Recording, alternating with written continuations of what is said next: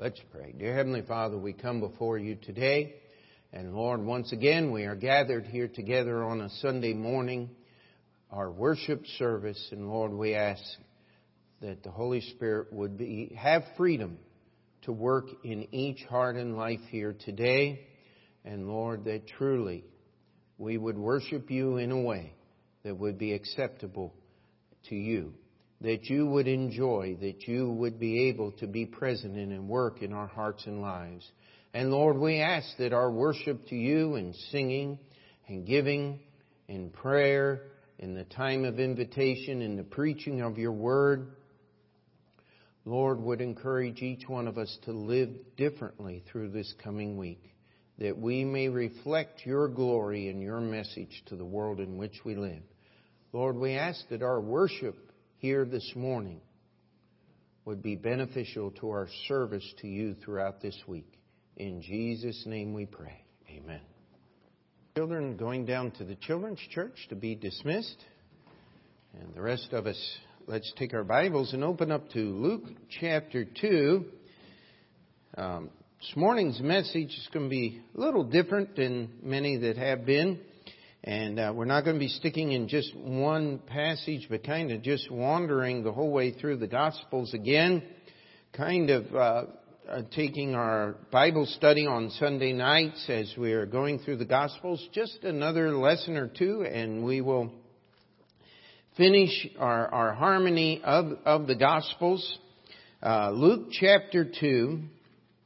Luke chapter two. Now, uh, the story actually starts uh, in verse uh, forty-one.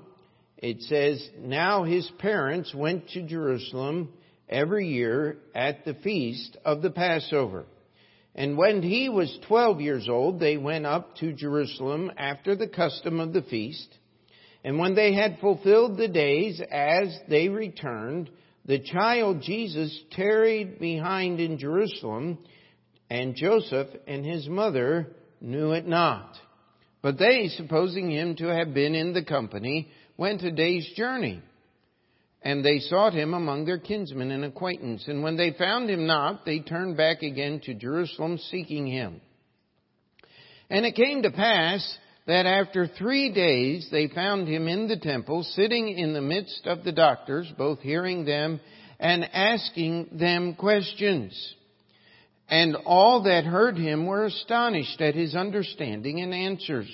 And when they saw him, they were amazed. And his mother said unto him, Son, why hast thou dealt, thus dealt with us? Behold, thy father and I have sought thee sorrowing. And he said unto them, How is it that ye sought me? Wished ye not that I must be about my father's business? And they understood not the saying which he spake unto them." This morning, I'd like to preach about the Father's business. You know, so often we talk about the Bible and we talk about serving God, and we we we do want to understand the Church of Jesus Christ is not a business.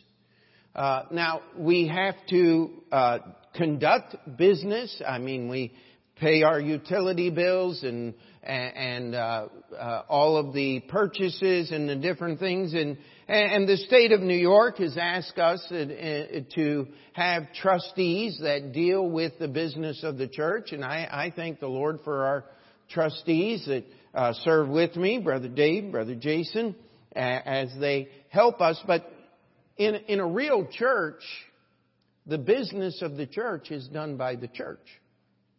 The trustees, all we do are we are the liaisons. We have to sign the papers. But we bring everything before you. And this is one of the things that we were trying to straighten out at Community Baptist was uh, they had a board of trustees, and they conducted most of the business of the church and then told the people what they did. And, and of course, that is a mentality that is held over in, in many, many churches. But in the Church of Jesus Christ, the church conducts its own business. That's why we bring things to the church. Now, we're not going to bring purchases of supplies for the bathrooms and all of those things before the church, and we don't vote on everything uh, that uh, goes on, but all major purchases are here, and the church uh, uh, gives authority to take care of the day-to-day work. And so, but a church is not a business. It's not to be run like one. Uh, someone once said, well, this is a democracy, isn't it? No, it's not a democracy. It's a church. It's supposed to be led by the pastor. But if nobody's following, then the pastor's doing something wrong. And we are to work together because the head of the church is not the pastor. Who's the head of the church? Jesus Christ is the head. And we together are to work together to serve the Lord Jesus Christ. But it's interesting that Jesus used this phrase as he was neither condemning or rebuking. He was not saying this in a condescending way. He, he was just making a simple statement. Do you not understand who I am? Do you not remember what I am supposed to be about? How is it that you did not understand that if I wasn't present, this is where I would be? Now, many of our uh, modern scholars, they, they just love to change the words. And, and they say, that really shouldn't say uh, about my Father's business, but about my Father's house. Now, let me ask you a question. Did Jesus need to go to the temple to find out about God? I mean, talk about silliness. Talk about trying to read back into the Bible your own preconceived, wicked human ideas about what the Bible is about and what church is about. You can't be a part of the true Church of Jesus Christ until the issue of eternity is all settled. You don't come to church so that you can be close to God. Because if you're saved, the Holy Spirit of God lives in you every moment of every day. How can you get any closer to God than you did the moment you got saved? Can we say amen to that? Oh, oh, well, then I don't need to come to church. Wrong. We'll, we'll take care of that before the end of the sermon here. But Jesus made a statement. He said, I've got business to take care of. Now, in New York City, we understand what that means. I think we are the busiest city. I, I would, I, I think we could make claim to be in the busiest city on the face of the earth. Uh, we are already known. Our, our nickname is the city that never sleeps. And visitors, one of the first questions they ask is, we'll get on the subway and, do these things run all the time? twenty-four seven. Only only closed down in the events of hurricanes or uh, nervous mayors or other things like that. Great catastrophes going to happen. But uh, this city runs twenty-four seven. And you can get into a traffic jam just as easily at two a.m. as you can at three p.m. or four p.m. Uh, especially since they started doing all the construct, major construction at night. It, I mean, it can really uh, tie you up. This city's got a lot of business.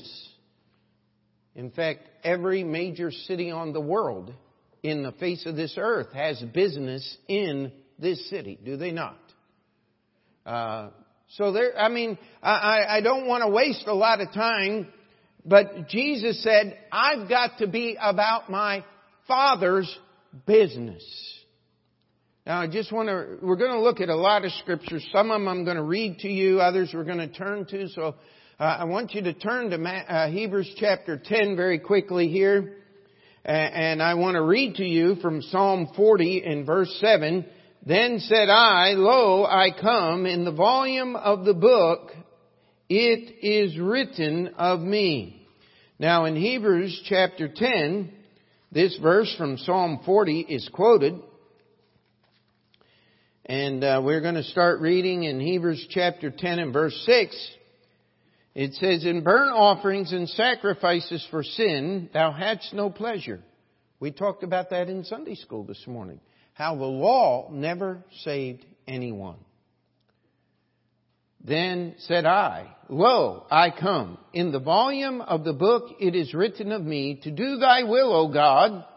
Above, when he said, Sacrifice and offering and burnt offerings and offering for sin thou wouldst not, neither hadst pleasure therein, which are offered by the law. Then said he, Lo, I come to do thy will, O God. He taketh away the first, that he may establish the second.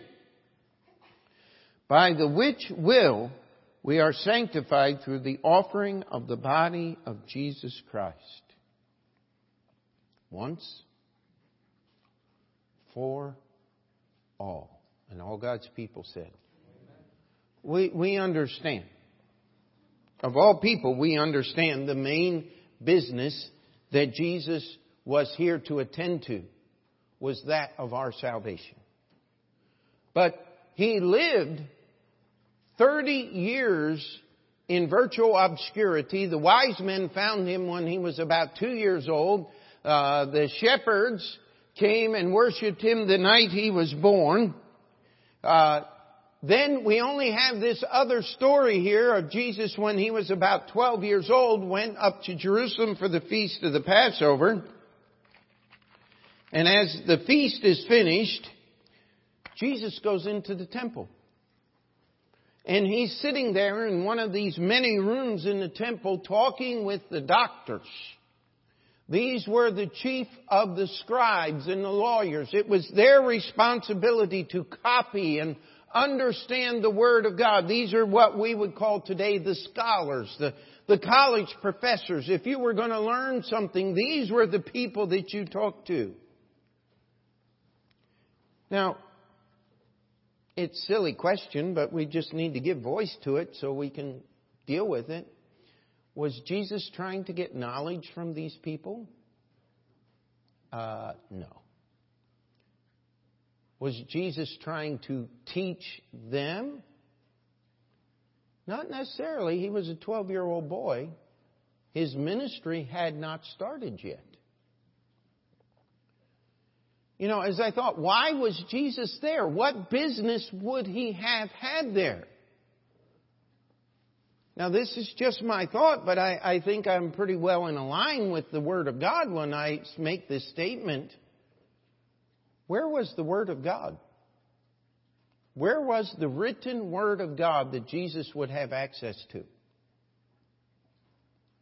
A synagogue might have two or three scrolls. It might have Uh, uh, certain portions, but let me tell you, in the temple, the doctors had the complete record of the Old Testament.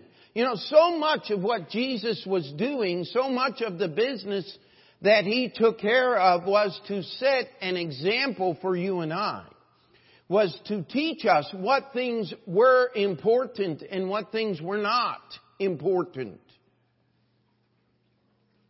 That would have been the only place in the land of Israel where anyone would have had access to a complete copy of the Old Testament. I, I believe Jesus was there because the Word of God was there. And he was trying to simply set a precedent for us. If you are going to be... Jesus was about his Father's business. How has God communicated to us? How do we know what God wants us to know? Now, if you're of a charismatic faith or persuasion, uh, the T B N crowd, you kind of just sit there and go, ooh, and wait until you feel something. And uh, that's not Bible. Because you can feel all kinds of things that simply are not true. I'm often reminded on this subject. As a uh, young man in middle school, uh, my mother forced me to learn how to play the piano. And, and of course, you all know how great a piano player I am, because none of you, except maybe my children, heard me play ever more than a little ditty. Uh, and one of the reasons I was so adverse is my piano teacher made me learn the song, You Light Up My Life. And I can't tell you, I, I just say the title and I, I'm seeing the music and I'm I'm sitting there remembering the pain in my fingers as I'm stretching out and trying to play all this. And I remember reading one of the lines in the song in the last chorus. It can't be wrong if it feels so right. That's blasphemy, my friend. That is blasphemy. Jesus is not your boyfriend. He's not your best friend. He's not your homie. He's not any. He is God. You see, we need to understand something. God communicates to us through words. Amen? God has given us a word. I believe Jesus was about His Father's business.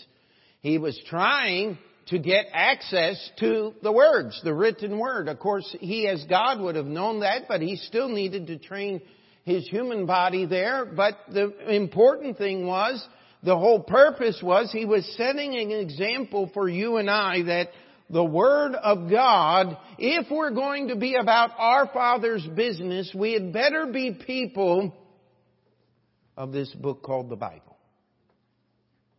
The words are important.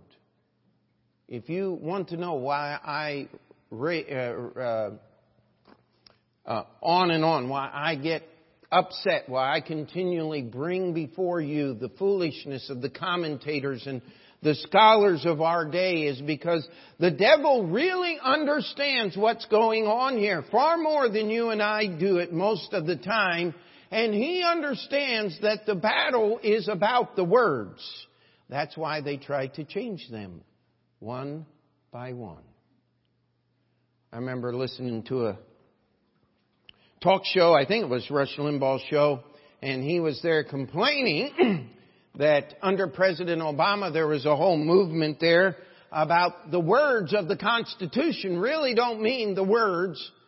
And they were using the same exact arguments that the Bible haters have used for uh, generations now, over a hundred years, to cast aspersion upon the words so that they can change them and manipulate them to say what they... I even sent them an email. Of course, I didn't even get a response. But the simple truth of the matter is, the devil knows that if he can attack the words, if he can change the words, then this book no longer means what it says. Let me just read you a few verses. John chapter ten, verse twenty-one. Here's what... Um, I'm sorry, John chapter three, verse thirty-four. For he whom God hath sent speaketh the words of God, for God giveth not the Spirit by measure unto him. Does anybody remember who said that? It was a fellow named John the Baptist. And as John the Baptist was speaking about Jesus, he said, He is the one that's going to speak to us the words of God. In John chapter six, verse sixty-three, after Jesus had spent that entire uh, uh, diatribe against the foolishness of the scribes and the Pharisees and, yea, the religious people, He said, It is the Spirit that quickeneth, the flesh profiteth nothing. The words that I speak unto you, they are spirit and they are life. It is sad, it is tragic that one of the few places where Jesus was speaking symbolically or spiritually about what was going on there, eating my flesh and drinking my blood, He was speaking spiritually about those things, partaking in the death and the resurrection of Jesus Christ. There are some churches that take that so literally that they executed people who refused to believe that you weren't actually eating the flesh and drinking the blood of Jesus. Of course, can I tell you one of my favorite stories I tell all the time about the poor Catholic man that married an Anabaptist wife in the Middle Ages, and they continually harassed her to recant her faith and become a Catholic. And finally, she told her husband, she said, listen, she said, if you'll go to the priest and get the directions, the ingredients, and allow me to make the Passover, uh, the the mat, the bread for the Mass, the wafers, I will bake it according to his instructions. I will do everything just the way they tell me to. If they will only give me the privilege of making the bread, and the priest will come to our house and officiate the Mass, he said, I'll become a Catholic. And uh, he went, talked to the priest. The priest agreed, and it came over. And finally, the day she did everything just the way he said. And she said, now, before we do this, priest, I've got one question to ask. You say that when you pray over this bread, it changes from normal bread into the very flesh of Jesus Christ. It's no more what it was. And he said, that's exactly correct. And she said, then it won't matter that I bake the bread with arsenic, will it? Because when you pray, it'll transform into the flesh of Christ and it'll no longer be poisonous. Because if it doesn't work, we're all going to die. And the priest went off saying things that no priest ought to say. And her husband finally woke up and realized that it was nothing but a tradition of man that had nothing to do with reality. Because if it had, now she knew what she was doing. And it's interesting that that story has been preserved for us. I don't know how or where. I just picked it up over the years. But you see, that's what the church taught. And in those days when that story was supposed to happen, you could be sentenced to death, burned at the stake, buried alive, drowned in a river for refusing to believe that that piece of bread transformed into the very flesh of Jesus because of the prayer of the priest. By the way, the Catholic Church hasn't recanted that doctrine. I want you to understand that words mean something. Jesus was about his Father's business because he was at the only place in the world at that time where he would have access to the written Word of God. Jesus wasn't there to teach, because if he was, they would have all been upset at him, because that's what happened when he taught them a little later, now wasn't it? Jesus wasn't there to learn, because obviously he is God. He is the author of the book. He doesn't need to learn anything. But he wanted to set an example. If we're going to be about Father's business, we've got to be about these words. I like what Simon Peter said. Then Simon Peter answereth him, Lord, to whom shall we go? Thou hast what? The words of eternal life. In John chapter ten, the Pharisees and the Sadducees had sent men to apprehend Jesus in the temple while he was preaching and teaching. And here's what he said. These are not the words of him that hath the devil. Can the devil open the eyes of a blind? How, how can Jesus speak these words? These are, these are not the words of a crazy man. He told the disciples in John chapter fourteen, the night he was betrayed, believest thou not that I am in the Father and the Father in me? The words that I speak unto you, I speak not of myself, but the Father that dwelleth in me, he doeth the works. In John seventeen, the Lord's Prayer, the Lord's true prayer, as he prayed on his way to Gethsemane, and that prayer is recorded in that entire chapter. For I have given unto them the words which thou gavest me, and they have received them and have known surely that I came out from thee, and they have believed that thou didst send me. I want to challenge you today that if you're going to be about the Father. Jesus said, I'm about the Father's business. He was there because of the Word of God. That was the Father's business. But Jesus did far more than just read the Word of God and preach and teach. Jesus had some works, did he not?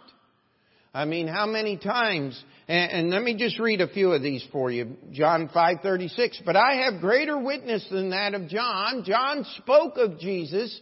Jesus said, I have a greater witness than that of John, for the works which the Father hath given me to finish, the same works that I do bear witness of me, that the Father hath sent me. John ten twenty-five. Jesus answered them, I told you, and ye believe not. The works that I do in my Father's name, they bear witness of me. Verse thirty-seven. If I do not the works of my Father, believe me not. Verse thirty-eight. But if I do, though ye believe not me, believe the works, that ye may know and believe that the Father is in me and I in him. John chapter fourteen verse ten, believest thou not that I am in the Father and the Father in me? The words that I speak unto you, I speak not of myself, but the Father that dwelleth in me, he doeth the works. You see, the works that Jesus did were a testimony to his deity and were proof that he was who he said he was. How many of you remember the story of the man of palsy?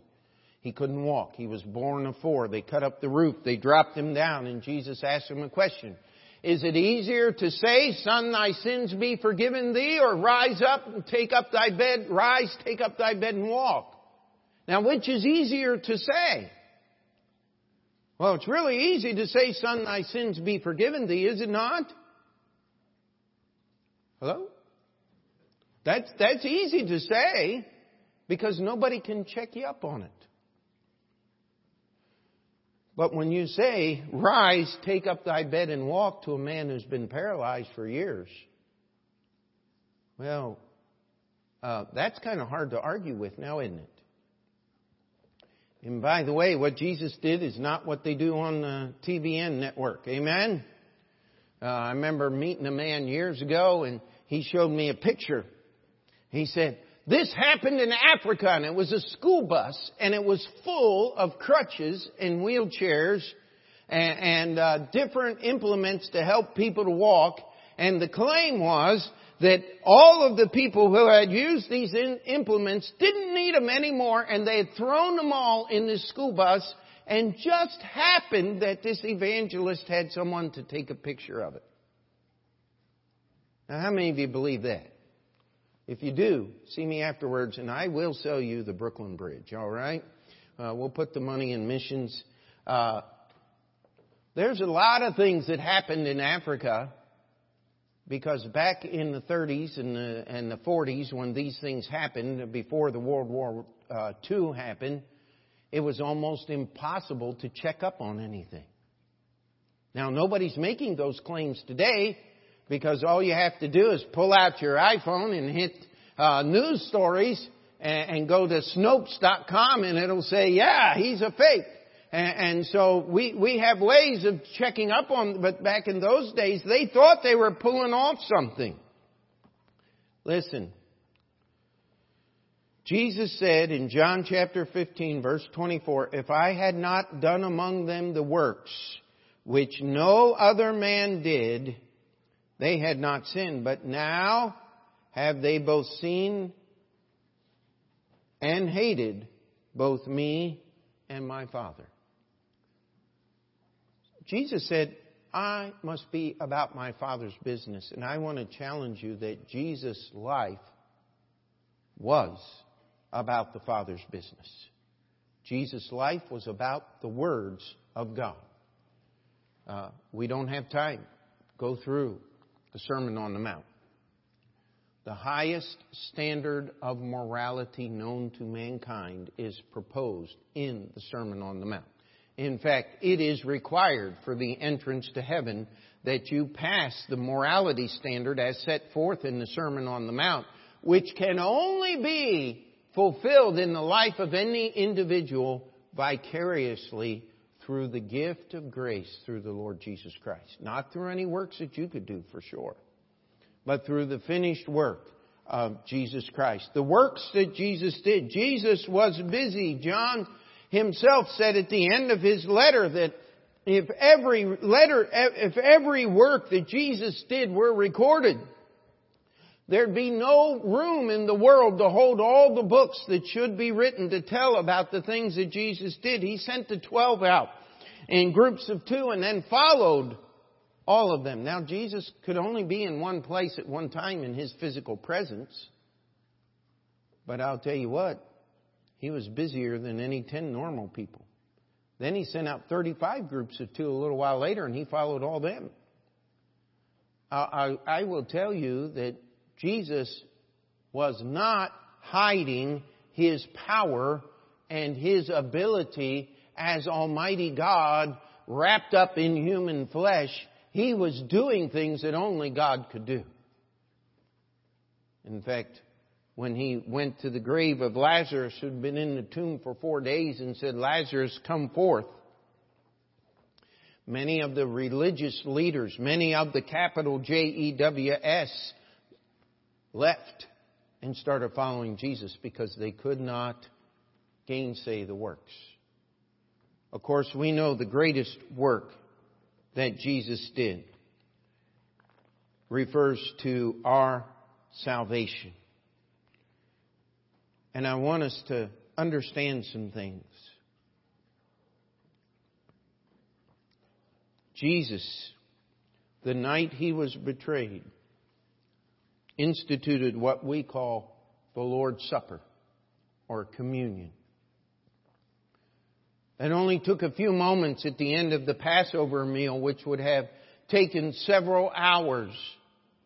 Then Jesus washed the disciples' feet, and they left the upper room, and they began a walk across the city of Jerusalem to a garden called Gethsemane. John chapter fourteen, fifteen, sixteen, and seventeen happened during that walk. I'll tell you, if I only were allowed one portion of Scripture, that would be what I would want. John fourteen through seventeen. If I could only study a few chapters for the rest of my life, that's what it would be. Those were the words that Jesus gave the disciples on his way to Gethsemane and later to the cross. Jesus was about his Father's business. The night he was betrayed, he spent three hours praying in Gethsemane's garden.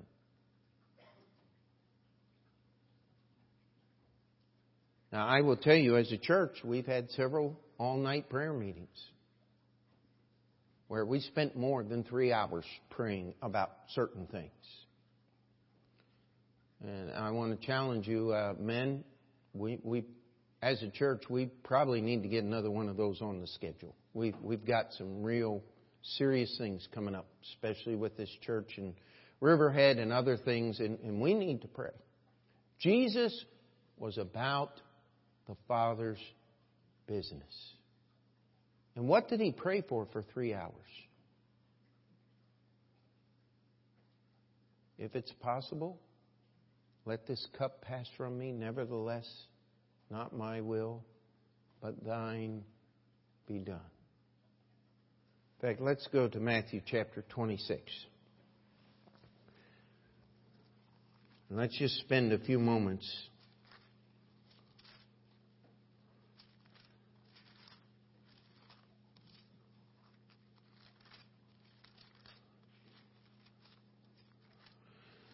starting in verse thirty-six of Matthew twenty-six. "Then cometh Jesus with them unto a place called Gethsemane, and saith unto his the disciples, Sit ye here while I go and pray yonder. And he took with him Peter and the two sons of Zebedee, and began to be sorrowful and very heavy. Then saith he unto them, My soul is exceeding sorrowful, even unto death. Tarry ye here and watch with me. And he went a little further and fell on his face and prayed, saying, O my Father, if it be possible, let this cup pass from me. Nevertheless, not as I will, but as thou wilt. And he cometh unto the disciples and findeth them asleep, and saith unto Peter, What, could ye not watch with me one hour? Watch and pray that ye enter not into temptation. The spirit indeed is willing, but the flesh is weak. And he went away again. the second time and prayed, saying, O my Father, if this cup may not pass away from me except I drink it, thy will be done. And he came and found them asleep again, for their eyes were heavy. And he left them and went away again and prayed the third time, saying the same words. Then cometh he to his disciples and saith unto them, Sleep on now and take your rest. Behold, the hour is at hand, and the Son of Man is betrayed into the hands of sinners. Rise, let us be going. Behold, he is at hand that doth betray me. Now those last two verses almost seem contradictory, but what Jesus is saying is, there's no more time. You can sleep as long as you want. Of course, they weren't going to sleep because there was a band of soldiers coming with Judas to arrest Jesus.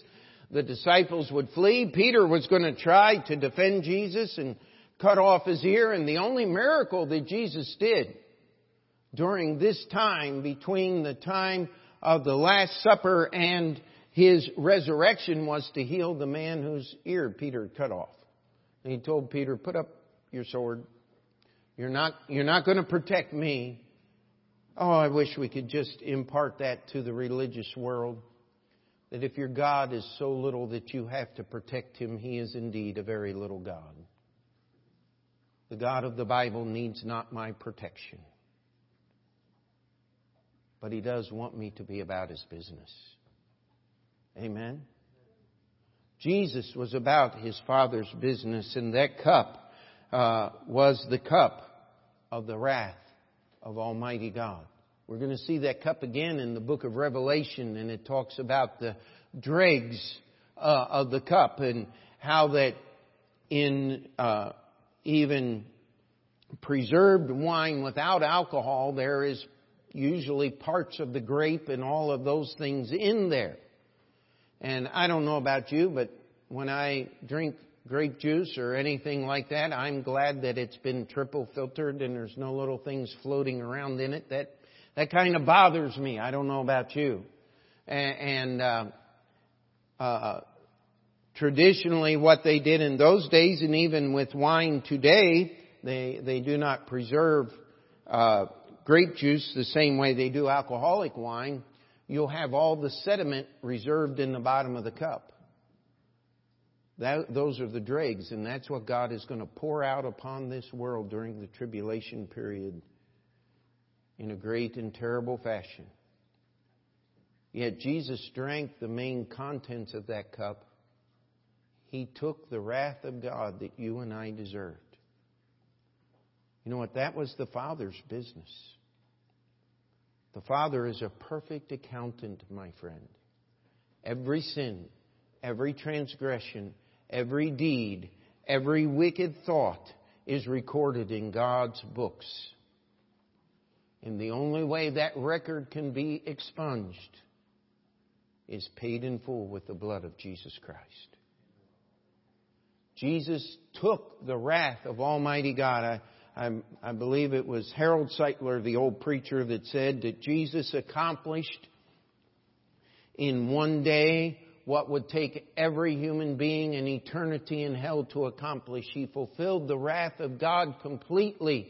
He, being the infinite God, was able to accomplish in a finite time what would take every human being an eternity to do. And you can escape an eternity in hell by believing on the Lord Jesus Christ. This is the Father's business. Amen? Resurrection uh, Sunday, as Mary was weeping at the tomb, Jesus walked up behind her and just uttered her name, and immediately she knew who he was and turned around. And what did Jesus tell her? He says, touch me not.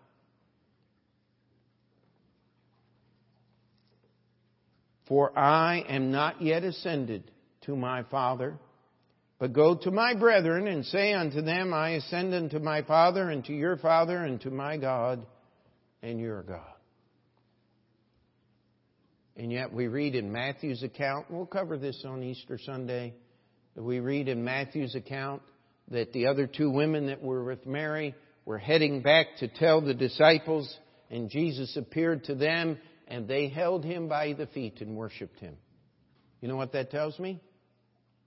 That between that moment that he appeared to Mary and those moments later when he appeared to those other two women, he had ascended into heaven.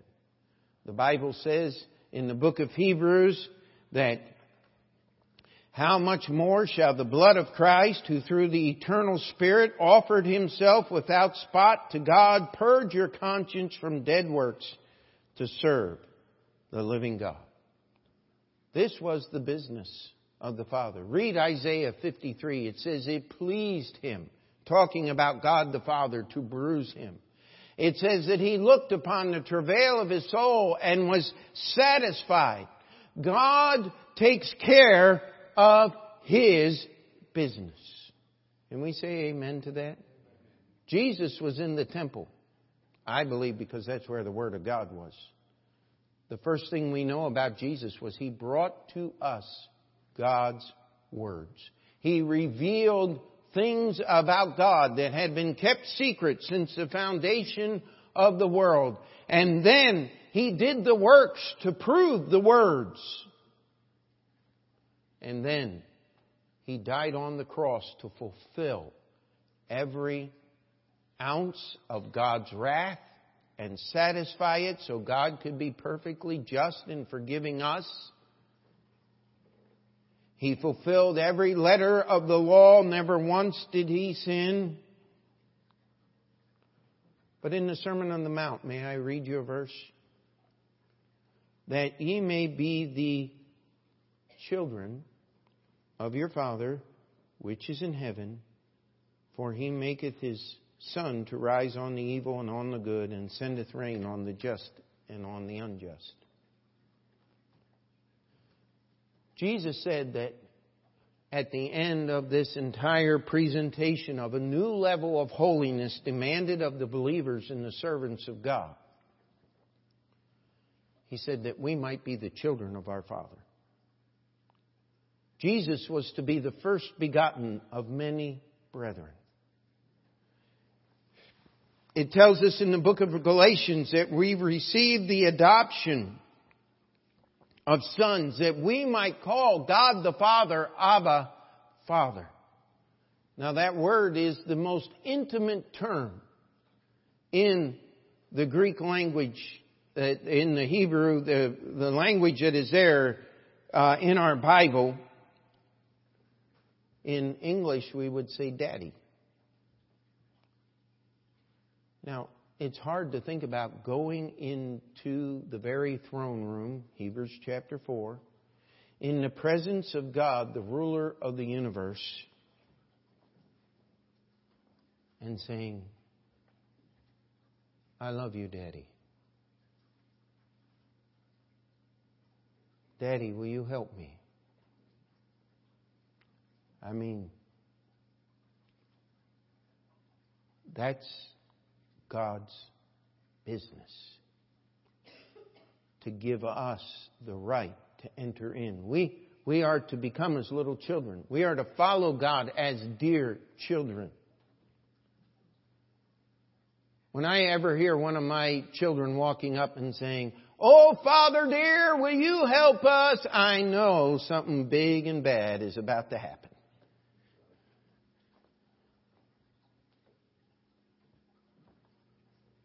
But I'll tell you, when, when something is really going on, they're not saying Father, they're saying Dad!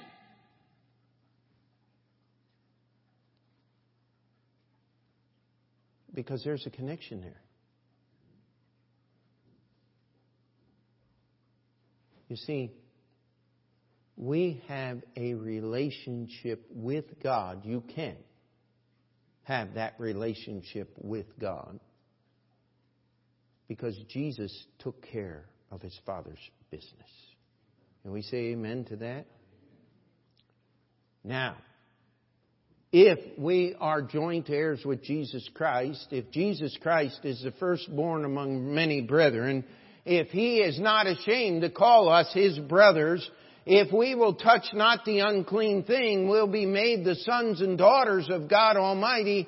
Can I ask you a question? Is it any less important for you and I today to be about our Father's business? Amen? Now, I am glad that we don't have to do what Jesus did. He said, it is finished. His work is done. But there's some things that we can do. Acts chapter five and verse twenty, the angel freed the disciples from the prison. And here's what he said to them.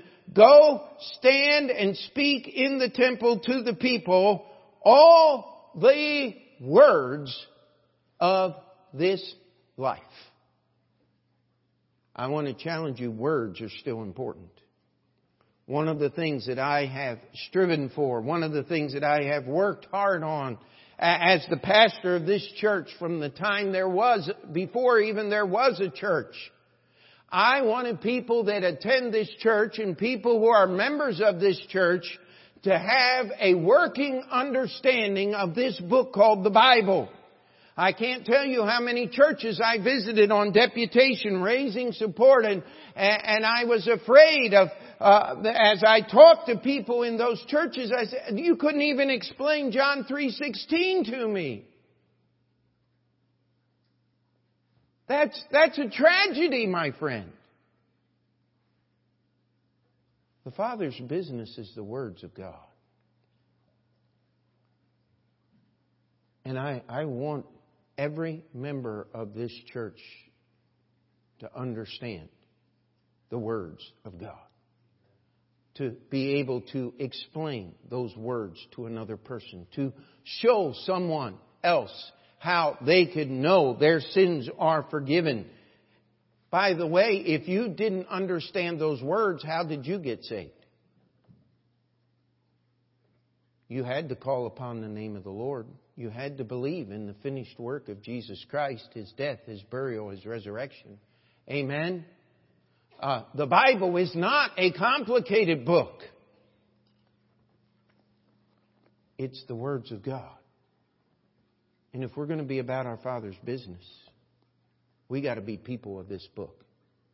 And it never fails to amaze me how many people will look me straight in the face and say, oh, I love God. I love the Bible. I read it every day. You see, Jesus was about God's words, but He had works to back up His words. Should we be any less serious about having works to back up our words? Hello? Amen? Oh me? It's amen if you agree and oh me if you need to get it right. Amen? But we're supposed to, for so is the will of God that with well-doing you may put to silence the ignorance of foolish men.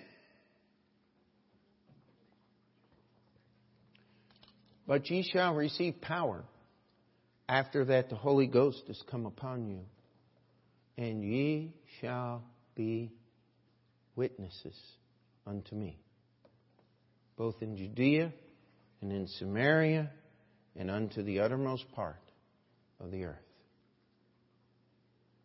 Can I challenge you, if we're going to be about our Father's business as saved individuals, number one, we got to be about this book. And I'll tell you what, you can't learn this book unless you spend some time with it. That's why we give out a Bible reading schedule. And, and that is minimum requirements. You should be doing more than that. You say, Pastor, that is so, so, so heavy compared. Well, Jesus was about His Father's business. I don't believe that He deserves five minutes of our day. I believe that our life should be about the Father's business. That we're going to have to get serious about spending some time in this book, because faith produces works, but faith comes from this book. Amen? You cannot have true faith. People have faith in the dumbest things. Oh, it is terrifying what people have faith in. People, I met people, I have faith in science. Well, how many times have they rewritten scientific textbooks in your lifetime? How much scientific, oh, I guess most of you have heard the new one, the new level of stupid? The flat earth. Uh, all those pictures, they're fakes. They're not real. Go back to scratching fleas and looking for lice in your fur. You came from monkeys. Start acting like it. Oh, come on. Give me a break, my friend. The words, the worlds were created by the spoken word of Almighty God. And we are created in His image. And my faith is going to be in the words of this book. But if you don't know what's in this book, you can't have faith. Faith cometh by hearing, and hearing by the word of God. Amen?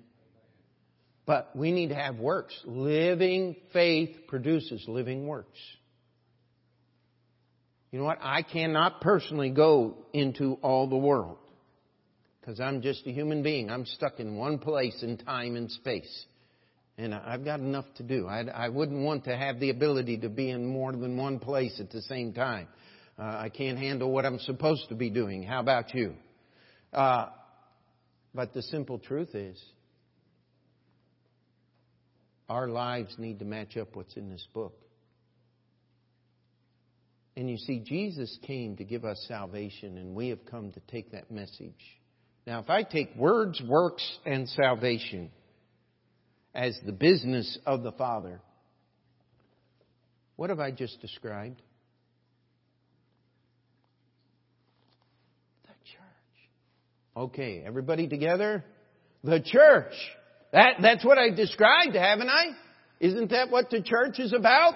It's about the Word. It's about living for Christ. It's about taking the message of salvation across the street and to the uttermost part of the earth. That is my Father's business. Can I ask you a question? How serious are you about the Father's business? How much a part of your life is the Father's business? It's a little easier for me because my whole life is about church. Has been my entire adult life. I left home when I was seventeen years old. Went to Bible college. And from that moment till this, it's just been about this. Not everybody has that privilege. And I do count it as a privilege. But I, I do want to tell you, before I was in the ministry, my life was about the church. Even though I didn't understand what I do today. I remember dating a young lady, and she told me, she said, my, my, my only fear of dating you is that if I were in a house and the house were on fire, you'd be at church and let me burn up in it. And I'm sitting there going, I have to think about that. No. My house is in the church, so I would be there, okay?